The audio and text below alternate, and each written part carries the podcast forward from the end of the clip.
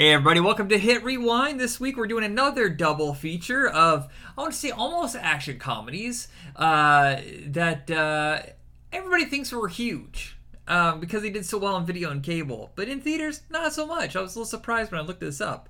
Uh, we're going to be discussing The Big Hit and The Transporter. Yes, they are connected.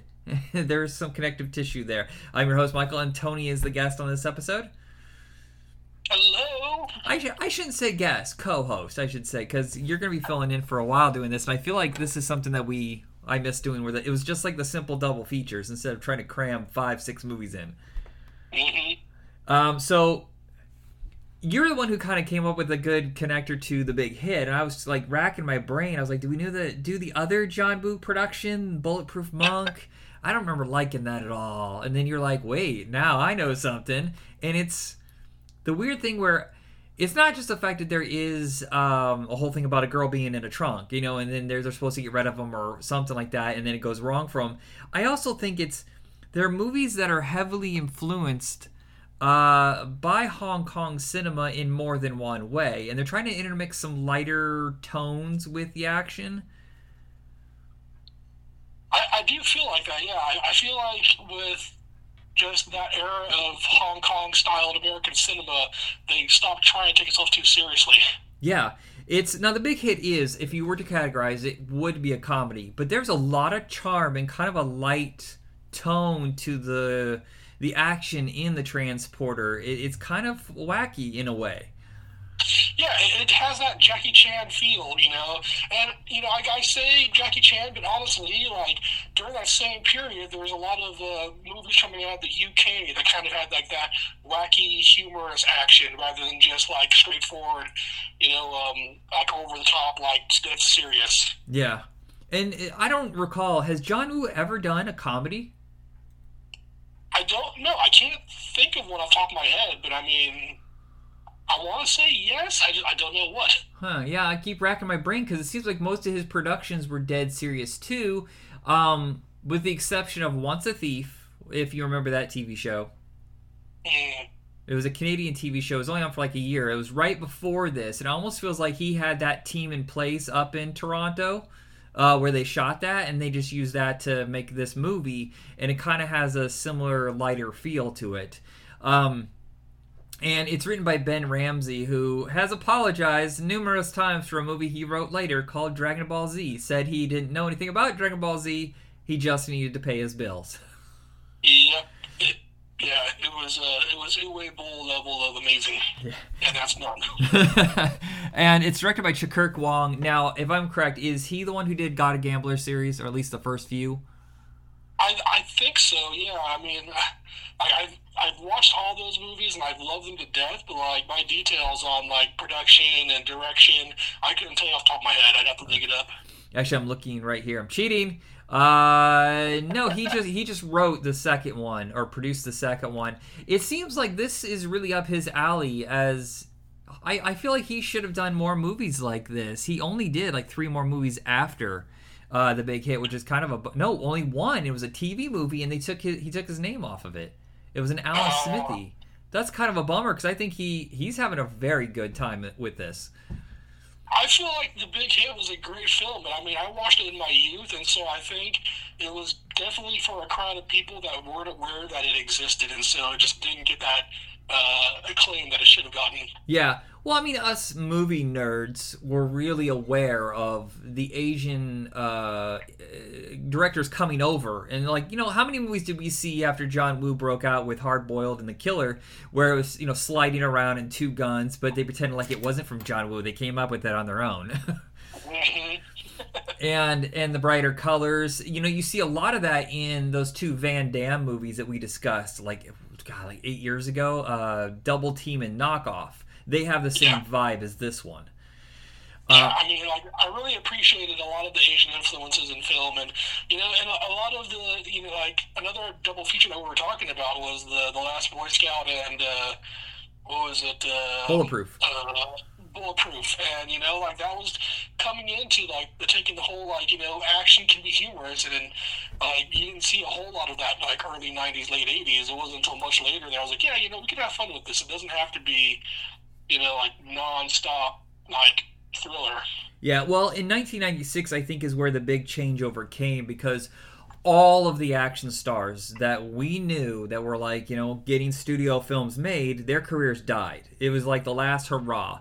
Because in February of ninety-six, the world discovered Jackie Chan in Rumble in the Bronx, and then we oh, started, yeah. yeah, we started getting, you know, we got Supercop later that year, and I think ninety-seven is when we get um, Black Mask and stuff like that. So all of a sudden, the world is, like, changing. Like, we need new action stars, and I think this was ahead of the curve because, look, Mark Wahlberg for twenty years was a big action star. Yep. I mean, you know, like, I hate to I hate to say it, but, like, Arnold Schwarzenegger, whenever he talks about his favorite roles, he actually liked more comedic roles. So, like, things like Kindergarten Cop, which was much earlier, and then, unfortunately, it didn't do so well, but Last Action Hero, where he was trying to be that comedic actor. Yeah. You know, well, like, I thought it was a lot of fun as a kid, but, like, it just, people weren't hitting with it because it's so stuck that he has to be this, like, very straightforward action hero. Well, Last Action Hero, thing I think, had two things going against it as well, that it came out the week after Jurassic Park, and um, that I think it was too early to mock that genre. I think if you did it like two or three years later, um, I think it would have done better. It's weird that uh, Loaded Weapon one almost made the same exact box office as Last Action Hero. um But yeah, you could see, you could just tell there was something different in the air. And of course, like I said, this turned uh, Mark Wahlberg into a big star. Boogie Nights, of course, six months earlier helped. Um, but I, I think that Lou Diamond Phillips is the real shining star here, and it's a damn shame it really didn't do anything for his career. I, I agree. I, I feel like Lou Diamond Phillips should get a lot more acclaim. Him and Mark Dacascos. I mean, Mark Dacascos has been coming up as of the last ten years, but Lou Diamond Phillips has never gotten as much fame and accolades as he should have been getting. Yeah, after this, it should have been comedies, and he just went back to doing, like, lower budget dramas like he had been doing before, and he's yeah. a fucking hoot in this, and he's also a legitimate threat. He handles those action sequences in it very well. His the choreography, I think it helps that he has that build, that long, lanky build. Oh, yeah. What is it? The guy that's at the end of Drive, Mark Dacascos' Drive, um, I think his name is Masada, Masada Kato or something like that. Do you, have you seen it right? I don't recall. I mean, oh. I might have, but it's been a while. And there's a guy in there. He's really got, like, the swimmer's build, and that's what Lou Diamond Phillips has, a runner swimmer build or whatever. And mm. it just looks more dynamic on the on the screen than I think it does uh, for any other body type. Yeah, I mean, hell, it worked for uh, Bruce Lee and uh, oh god, I can't remember his name now. Um, basketball player, super famous, Kareem Abdul. Oh, yeah, yeah, Kareem Abdul-Jabbar. You know, like in Game of Death, his arms are so fucking long, and his legs are just, like, wrapping his head around Bruce Lee. Yeah. I mean, it, it's it's just like when you have, like, that stark difference of, like, you know, like, small regular figure and, like, a swimmer's figure or a mountain climber's figure, and, like, it's a very stark difference, and it's very interesting to see. Yeah. Uh, yeah, but he looks like he's just having an absolute blast, because he was a guy who I think was restrained for a long time by doing those heavy dramas. Um, mm-hmm. And then I had seen, I just watched Mad T V where he was the guest promoting this.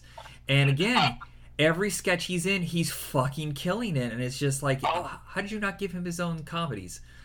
That was, Lou Diamond Phillips on Mad T V was one of my favorite uh, episodes of Mad T V, like, ever. Just yeah. him just deadpanning some of those, like, like him and the Mexican wrestlers, and like just every single, like, bit with him that was gold. Senor bag of crap, I will break your back with my knee, like so. No, they have him. They had him come on, and they're like, they keep introducing him as La Bamba, and you can see he's really frustrated, and he's dre- he dressed just like it. He goes, "That isn't even my name. I hate that song. I'm exhausted by that movie." And they bring out this mariachi band, and he just grabs his guitar and smashes it on the ground or whatever. He goes, "That's it. I quit." But oh man. This this is a podcast about, you know, unsung heroes more than anything else. Yeah. Forget the movies and talk about Lou Diamond Phillips. uh, yeah, so nineteen ninety-eight is, like, like not just the the Hong Kong influence into a lot of these movies. It's also, like, you remember how grunge kind of brought everything to a stop and, and things weren't really fun. They were mopey. And then, you know, fast forward to like ninety-six, ninety-seven, you have the British influence, you have ska coming in, and bright colors, you know, like the whole Spice Girls thing is going. And this has brightly colored costumes, it's got ska music, it's really bouncy and fun. Yeah, I, I, I agree. I, I think that there was like a huge change, and I think a part of it was like, you know, people were just trying to get away from that whole noir, like gritty, like, you know, like pre, like ninety-six, like film. I mean, you know, Hard Boiled, like we watched last time, was a good example of them trying to stay in like the nitty gritty, and I'm like, we gotta, we gotta brighten it up, and I think this is one of the ones where they really nailed it. Yeah. Um...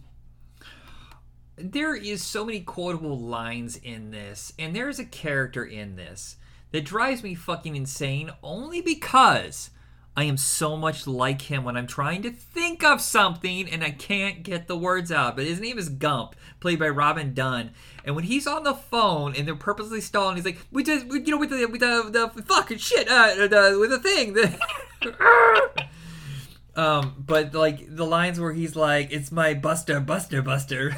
Like that, or um, uh, I'm a bad motherfucker, bad motherfucker, whatever. Or um, the Bokeem Woodbine discovers masturbating, and it's like the greatest thing in the world. And he doesn't. He's like, uh, when he goes to the county, he goes. He has like this little hand muscle thing. He goes, "What is this lanolin shit? Put some aloe vera in it." did, did you see the little Easter egg when they're at the uh, the movie rental place? Like, and he's like in the top ten board. Oh yeah, yeah, yeah, and he's like has thumbs up. Um, I that that's another. See what they did, I think, because it's a very low budget movie. If you think about what they try to pull off, mm-hmm. and it's because they choose like one or two locations for a majority of the sequences. Uh, and that video store setup is really good for a fight sequence, and I got so nostalgic looking at it. But I've never, ever in my life, no matter how many video stores I've been to, ever seen a two-story video store. Yeah, that was crazy. I was like, I don't know if I can believe a two-story video store. I mean, I... I've never seen that in my life. But talk about a good use of Chekhov's gun, where just the entire movie, they're just like getting phone calls like, hey, your movies are late, you know, you have late movies. They're just like, oh, wow, I didn't I didn't really think that that was going to pay off at some point. Yeah, the the kid, I remember him from um, uh, National Lampoon's Senior Trip. And I think this is the only other thing that I've ever seen him in, but he kills it with the annoying nerd. But I kind of get where he's coming from. Like, return your fucking tape, asshole.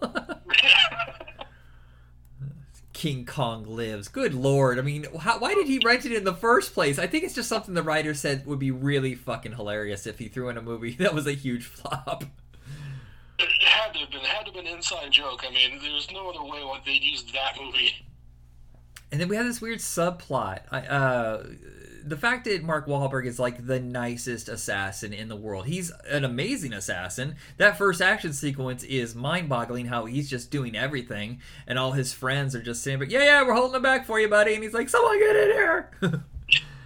But and like one of the reasons why I love this so much is because like I came off of watching Grosse Pointe Blank, and then this came around the corner, and yeah. I was like, "This is exactly what I wanted." It's it's similar but different enough to where I could just enjoy it, and it's just, you know, like a fun, like nerve-wracking main character who's like, you know, and in this case is like having upset tummy because he's just so anxious. Yeah, well, it's the idea of someone not liking him, I completely understand. It's a, an insecurity thing, and in that he doesn't want to hurt anybody's feelings. I think, now this sounds cynical, but I think you're going to have to deal in life with some people are just not going to like you, and you're you're going to have to stop bending over backwards for them. Mm-hmm. Yeah, he's got the one girlfriend who demands more money out of him. He's got the the fiance that who doesn't really love him. I don't know why he's still with her, just because I guess he doesn't want to break up with her, because then she won't like him. Um, we have the uh, the in-laws, the potential in-laws, and I mean, come on, Ellie Gould just having a fucking ball. Yeah, it's funny how it's a domestic comedy mixed in with this assassin stuff. I think I think the one thing that doesn't work for me, though, is China Chow. Um, she says stuff just to say the dialogue. I don't believe what she's saying. Yeah, I, I think that, like, it, it felt like either she was dialing it in or she just wasn't comfortable, like, at all throughout the entire film. Like, I don't know, but, like, it was just, like, like, like it was constant pullout. Yeah, she was, she's not an actress. She was a model, and I believe that she was dating Mark Wahlberg at the time, or they started dating as they were making the movie. Um... I mean, she, I'm sure she's a nice enough lady, and but I just, for some reason, just whenever she's reading the dialogue, I wasn't buying into it. Um, the car sequence. Look, I know that it looks fake now and how they did it, but that fucking thing flipping over and chasing him down the hill is one of the best ideas I've ever seen in a movie. Yeah, you know, like, it's, it's always hard to go back, but you have to remember during the time, like, these are like... This is, like, incredible stuff that you're seeing. Like, this was not, like, easily done and easily viewable. Like, you don't see this as often. Yeah. Well, and it's before, I think, really people figured out how to film it properly. Even if it isn't visually convincing, just you edit it and film it properly so that it is exciting. And whoever edited this did just a really good job of making it exciting. Yeah. Um, anything else you want to say about this before we move on? Honestly, I mean, like, we've, I think we've hit it all. The, the biggest thing I'd say is, like, if you haven't seen it, you know, give it a shot. Like, I promise you, if, if you like, you know, a good, just comedy action, like, this is one of my top ten easily. The Transporter is interesting because, besides the first movie, the franchise isn't very good, but God, they make oh. so much fucking money. I don't... The second one's okay, but there's some ridiculous shit in there. And I mean ridiculous to the point where I'm like, yeah. nah, I don't think about that. The whole car flipping thing to knock the bomb off? Come on. Um, to be fair, the Transporter walked so that Fast and the Furious could run. Because, kind of. Because that is the level of insane. Like, if you were to say, like, Transporter one versus Transporter two, it's the same thing as Fast and the Furious versus, like, Fast and the Furious two. Like, they start getting out of control with the car stuff. Yeah. And then three is not a bad plot. It's just the way it's filmed is edited with, like, a chainsaw. I mean, you can I mean, cut, cut, cut, cut, cut, cut, cut, cut, cut. Um, yeah. And that, that sloppy. Yeah. Uh, and whoever took over in the, I don't, I want to say part four, aka kind of a reboot, is refueled, and I he does not have that. Whatever it is that Jason Statham has, this guy does not have it. Yeah, like, I, I agree. Like, he he he'd be a good, like, just spy in the car, but, like, for the character that Jason Statham plays, like, you like you have it's hard to replace Jason for that smarmy, smart ass, but also believable badass genius. Like, like he plays that bit to where, like, you can believe that he's smart, but you can also believe that he'd whoop you. Yeah. The um so Luc Besson must have somewhere along the way fell in love with Hong Kong cinema, because after I even feel bits and pieces of it in Fifth Element, like he's grabbing stuff from anime and man, uh, manga. Um, yeah. Something about that he he latched onto, and it's influenced almost everything that he's done since. Um, but this is like where he really starts producing these lower budget action movies that just kick ass. I'm torn between this and the District B thirteen, like which one's a better franchise. um, and of course, he hired Jet Li to do a couple movies. And um, I do like the fact that it has so many... So it has a little bit of the British vibe. It has the French vibe, obviously. And then it has the Hong Kong. And it's like this weird stew that we have never seen before. I mean, more than any other uh, movie from this era where it's kind of influenced by European or Asian um, filmmaking, this feels like it's the perfect combination. I, I agree. It, it does feel like a little bit of everything. It does feel... You know, I, I want to say international, but that's not fair because there's so many other, you know, things in the world. But, like, at least for, like, the big filmmakers, Hong Kong, U K, U S, like, this is one of the few instances where it feels like all those three really come together in a seamless way that doesn't feel like someone's stepping on each other's shoes. Yeah, and it's interesting that um, Corey Yuen gets as much credit as um, uh, Louis Leterrier. I can never remember how to pronounce his name. No, it says it's directed by Corey Yuen. I could have swore that Louis Leterrier, or whatever his name was, who directed the second one, was also credited as a director. I'm very confused right now, because when I... Maybe they changed it later? Oh, I'm, I'm, oh here it is. Uh, Okay, so he was the action choreographer, and Louis Leterrier was credited as artistic director, which is usually a thing that um, the D G A won't let you do. They never let you cred, uh, credit two different people as directing it unless it's an anthology or it's a directing team, like, you know, the Coen brothers. Yeah. But the fact that Luc Besson was smart and to say, hey, okay, you handle this, you handle this or whatever, and somehow got it to meld so well is a hard feat, because usually uh, the directors can have a different feel, like, of how they want to approach it. Yeah, no, very, very much. At no point did I feel like it just, it didn't, like, it, it didn't align. It felt like it was a very smooth film throughout. Yeah, and it's funny is that Louis Leterrier kind of fell upwards into a lot of big movies, but Corey Yuen only did like D O A after this, and that almost went straight to video, and that was it for him. Mm-hmm. Do you remember those really? Uh, No Retreat, No Surrender. Uh, that I remember oh, those like the first time I had seen his direction. I remember that. Oh man, that takes me back. Fuck that! Was that the very first episode we did? I think, I mean... It was really early. No, no, no, no. We did the cartoon stuff first. I forgot about that. Yeah, so if you look, he goes from... So he gets full credit on Transporter two, then Incredible Hulk, Clash of the Titans, Now You See Me, and then now he's doing Fast X. That's crazy. But, um... Well, I mean, it makes sense, because like I said, like, you know, Transporter so that, you know, Furious can walk. I mean, it's basically the same concept. It's just more acceptable now because people understand that Fast and Furious is basically just a live-action cartoon. Yeah. Well, I kind of wish that he was playing the same character, to tell you the truth. But do we ever learn his name? Oh, I, I don't think so. Now, off the top of my head, I can't remember for the life of me, but, like, that's one of the things that I liked about the Fast and the Furious universe is that they pull characters from different movies and keep them the same character, like...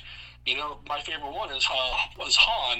It was pulled from a completely different series entirely, and they actually just said, nope, he's the same person. He's just, you know, from here, from there. I'm I'm stupid. I forgot. His name's Frank Martin. The, the guy says it. Um, ah. But it would have been cool if that's just an alias, and he is in the he's been in the Fast and Furious movies this whole time. Because yeah, well, know, if you, like, I love uh, I love I love fan head, headcanon because sometimes things just align so well that it's like, you know what, like they could be the same character, and oh, there is several other like character actors who literally play the same character across different shows, so you never know these days. Yeah, I mean he is a gun for hire, so why would he use his birth name? uh. So yeah, this one, he's just a guy that uh, he he's like the perfect guy with a plan. He he knows everything down to the most minute detail about weight, speed, timing, all this stuff. And that instantly endears you to him because he's a guy in control and has confidence. But he, he's so confident, but he also has kind of a, a sense of humor about it because he's like, I got this shit. This is a, you know, this ain't a problem. Um... And also, like, in this one, so it changes everything because he finds someone in the trunk. And yes. The moment where he's struggling, and, and some people might be like, oh, well, then he's not that, you should instantly know. I was like, no, that this is not the profession that he's chosen is hero of the day. He's a gun for hire. That's it.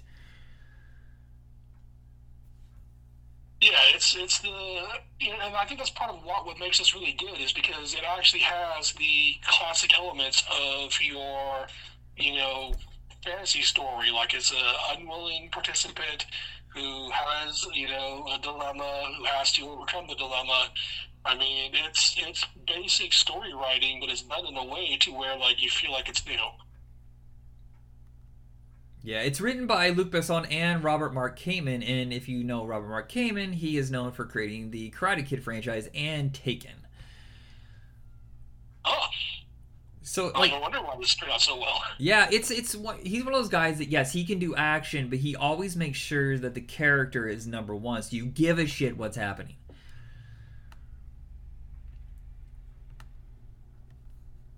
You still there? Yeah, yeah. Okay, I'm sorry. Trying to align the fact that I was like, oh my god, I can't believe like this is the same guy on the same writing team as these two films. Like, oh, what a what a sleepy powerhouse that I just never knew. Yeah, uh, Shu Kui is in this as the female lead, and I am absolutely just entranced with her performance. She this could have been a nothing per throwaway performance, but She's just convincing, and, and you really care about what's going on. And even when she's pulling some shit on him, like, you know, tell, not exactly telling him the truth, you still like, okay, I completely understand why you had to do this.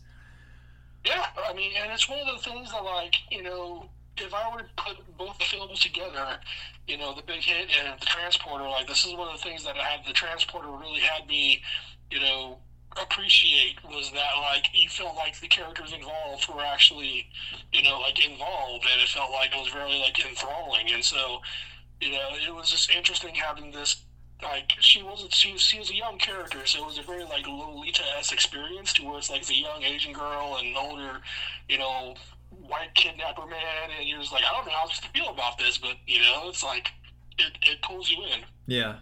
Um, the bad guys in this is Rick Young, who we just talked about in uh, The Corruptor, and uh, the king of shit heels in a lot of these movies around this time is Matt Schultz, who, again, back to Fast and Furious, uh, one of the bad guys in the first Fast and Furious, and I think his name was Chupa in Blade two. Um, fucking talk about a great crew of bad guys in Blade two, and he's like the king of the shit heels. Uh, well... Nah, Ron Perlman's too fucking cool to be considered a shit heel. uh, but he makes a good heel, though, I mean.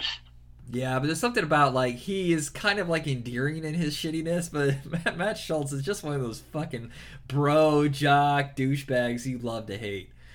True, true, which is why they keep casting him, because, you know, he aligns very well with it. What was that motorcycle movie? Oh, Torque. Um, Torque. I, ha- I had you guys watch, and uh, he's a, he's a villain in that as well. And do you feel like this was a script first, or action sequences developed first and then they wrapped a script around it? Because sometimes that happens. Like, they just kind of come up with unique ideas for an action sequence. Yeah, I, I honestly felt like the action was originally developed, and I, you know, he wanted these, these, and these things to happen, and then everything else sort of just filled in afterwards. But, like, you know, with Luc Besson, like, you just you can't tell sometimes. Like, you know, like you, you make assumptions, and you're like, well. Yeah, what's that? Uh, he did an assassin movie that did really bad a few years ago called Anna. And there's a showstopper sequence, like a fifteen-minute bar fight. And it almost feels like he had that idea in his head, then he reverse engineered it. Yeah, I, I agree. Like, that's that's literally like he had this one scene in his head, and then they're like, okay, well, how are we going to make this scene make sense? And it was a terrible movie. Yeah. The um, so it's interesting in this one. It takes a little bit of that element from... Um, Saving Private Ryan. It was like the first movie where you followed like a tracer bullet, where you saw where they went and took it to like the nth degree, because you see literally every bullet flying around. Yeah, I, I didn't even think about that, but yeah, like that wasn't too common at that point. So, I mean, we had we had a few things like in Sniper and Posse and stuff like that where you would see like a single bullet fly, but this one is like you're literally trying to trace where every single bullet is going, and that had to be really unique for the guy who had to do the special effects. Yeah. I mean, it must have been hell for the editor, though. Yeah, yeah. um, and I would say the probably the big showstopper in this is the fight sequence in like the whole uh, uh, mechanic warehouse. Uh, with oh, the bus. Yeah, with the, the oil and the bicycle oh, wheels. And the, well, oh, fuck it. That is one of the craziest. Like, here's the thing is, if it had happened earlier in the movie, I think you would have called bullshit and thought it was stupid, but you've slowly been preparing you, you know, for that sequence. And when it happens, you're like, that's crazy, but I am here for it. Yes. And I think what really sells it is, like, that level of exhausted that, you know, Jason Statham's character is portraying at that point. It was like, all right, you know, if, if this is how it's going to be, this is how it's going to be. Like, you don't feel like, it's like, oh, yeah, I'm going to really make something crazy here. So, I know that he was um, a professional swimmer. Like, he competed. Is he, was he athletic in other ways? Does he know martial arts, or is he just, like, a natural for adapting to these fight sequences? Um, from what I know off the top of my head, I think he just started out, because, like, yeah, he was he was an athletic swimmer, he did some music videos and things like that in his early career, um, but, like, I don't know anything off the top of my head that states that he took any, like, standard, like, ballet or martial arts or anything along those lines that were, like, you know, core choreography and coordination oriented. So I think that's something he kind of just developed over time. Yeah. Well, I mean, if you're a diver, a competitive diver, you do have some sort of choreography when you're competing, because you have to do certain spins and moves, order and timing. So, I mean, that probably helped. True. But he just adapts so quickly. I'm thinking before this, he had just done, like, those two uh, Guy Ritchie films, which got him noticed. Uh, yeah, Block and, uh, what was the other one? Snatch? Uh, was it Snatch?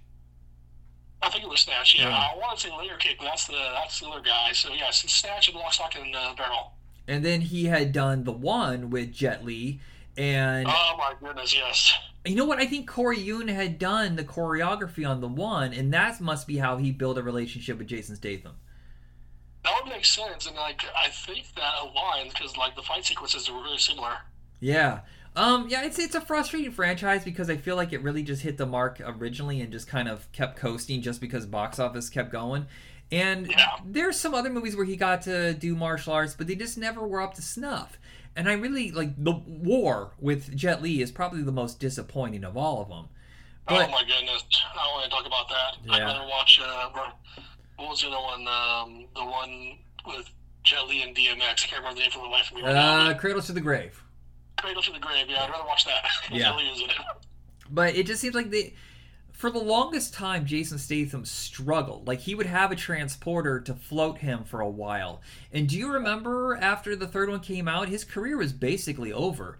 Uh, he was having movies go either limited release or straight to video. And if it wasn't for The Expendables saving his ass, I really don't know where his career would be.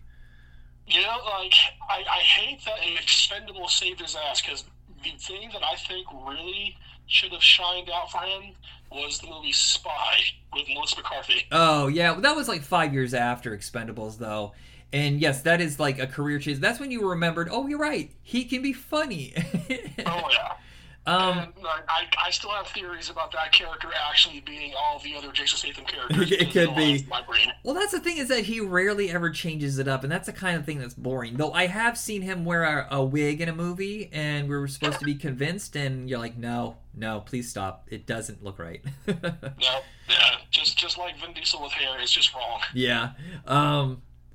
Yeah, I think of the two, though, I'm still going with uh, The Big Hit. That's the one that I own, that I've seen so many times, I have so much fun with. But The Transporter, I, I was glad, to, I was happy I got to revisit it. Yeah. Well, yeah, I mean, like, I think if you're looking for something for fun, The Big Hit's the winner. If you're looking for something that kind of pulls you more into it, I think Transporter does that job for you. Yeah. Like, I, and it comes down to just, like, you know, the main... you know, love interest, where you have the one who's a model and then the one who's an actual actress, and it's like, okay, well, you know, like, it just, it carries very differently. But, like, there's a lot more humor in The Big Hit, which is, I think, you know, what made it so enjoyable in the first place. And I, you know, like, and even though I enjoy Transporter more, I'd probably recommend The Big Hit more often. Yeah. Uh, so our next double feature is the one that we kind of put off. We're going to do The Last Boy Scout and Bulletproof, kind of the beginning and the end of the David Wayans as a star. Uh, and then, you know what? I think, you do you want to do, like, maybe like either a clone uh, double feature, like with the one and something else, or do you want to do a Jet Li double feature, like uh, when they tried to make him a star in America, that kind of thing? Yeah, I mean, honestly, like, I would not mind watching the one again. It's been, like... since it originally came out, so it'd be nice getting that to freshen up on. Um, yeah, if, if you can think of another Jet Li title, like, let's let's go with that. I yeah. think it'd be fun doing a doing a back to back Jet Li. Alrighty, uh, so that is everybody. Thank you so much, Tony. Thank you. Thank you. And we Tony, are what? Huh? We could do Lethal Weapon four, where Jet Li is the bad guy for some reason. Nah, I already did the Lethal Weapon franchise as an episode. There's something in there. I'll find it. I'll look everywhere. All right. Thanks for having me in. I love you. All right. See you guys. Peace.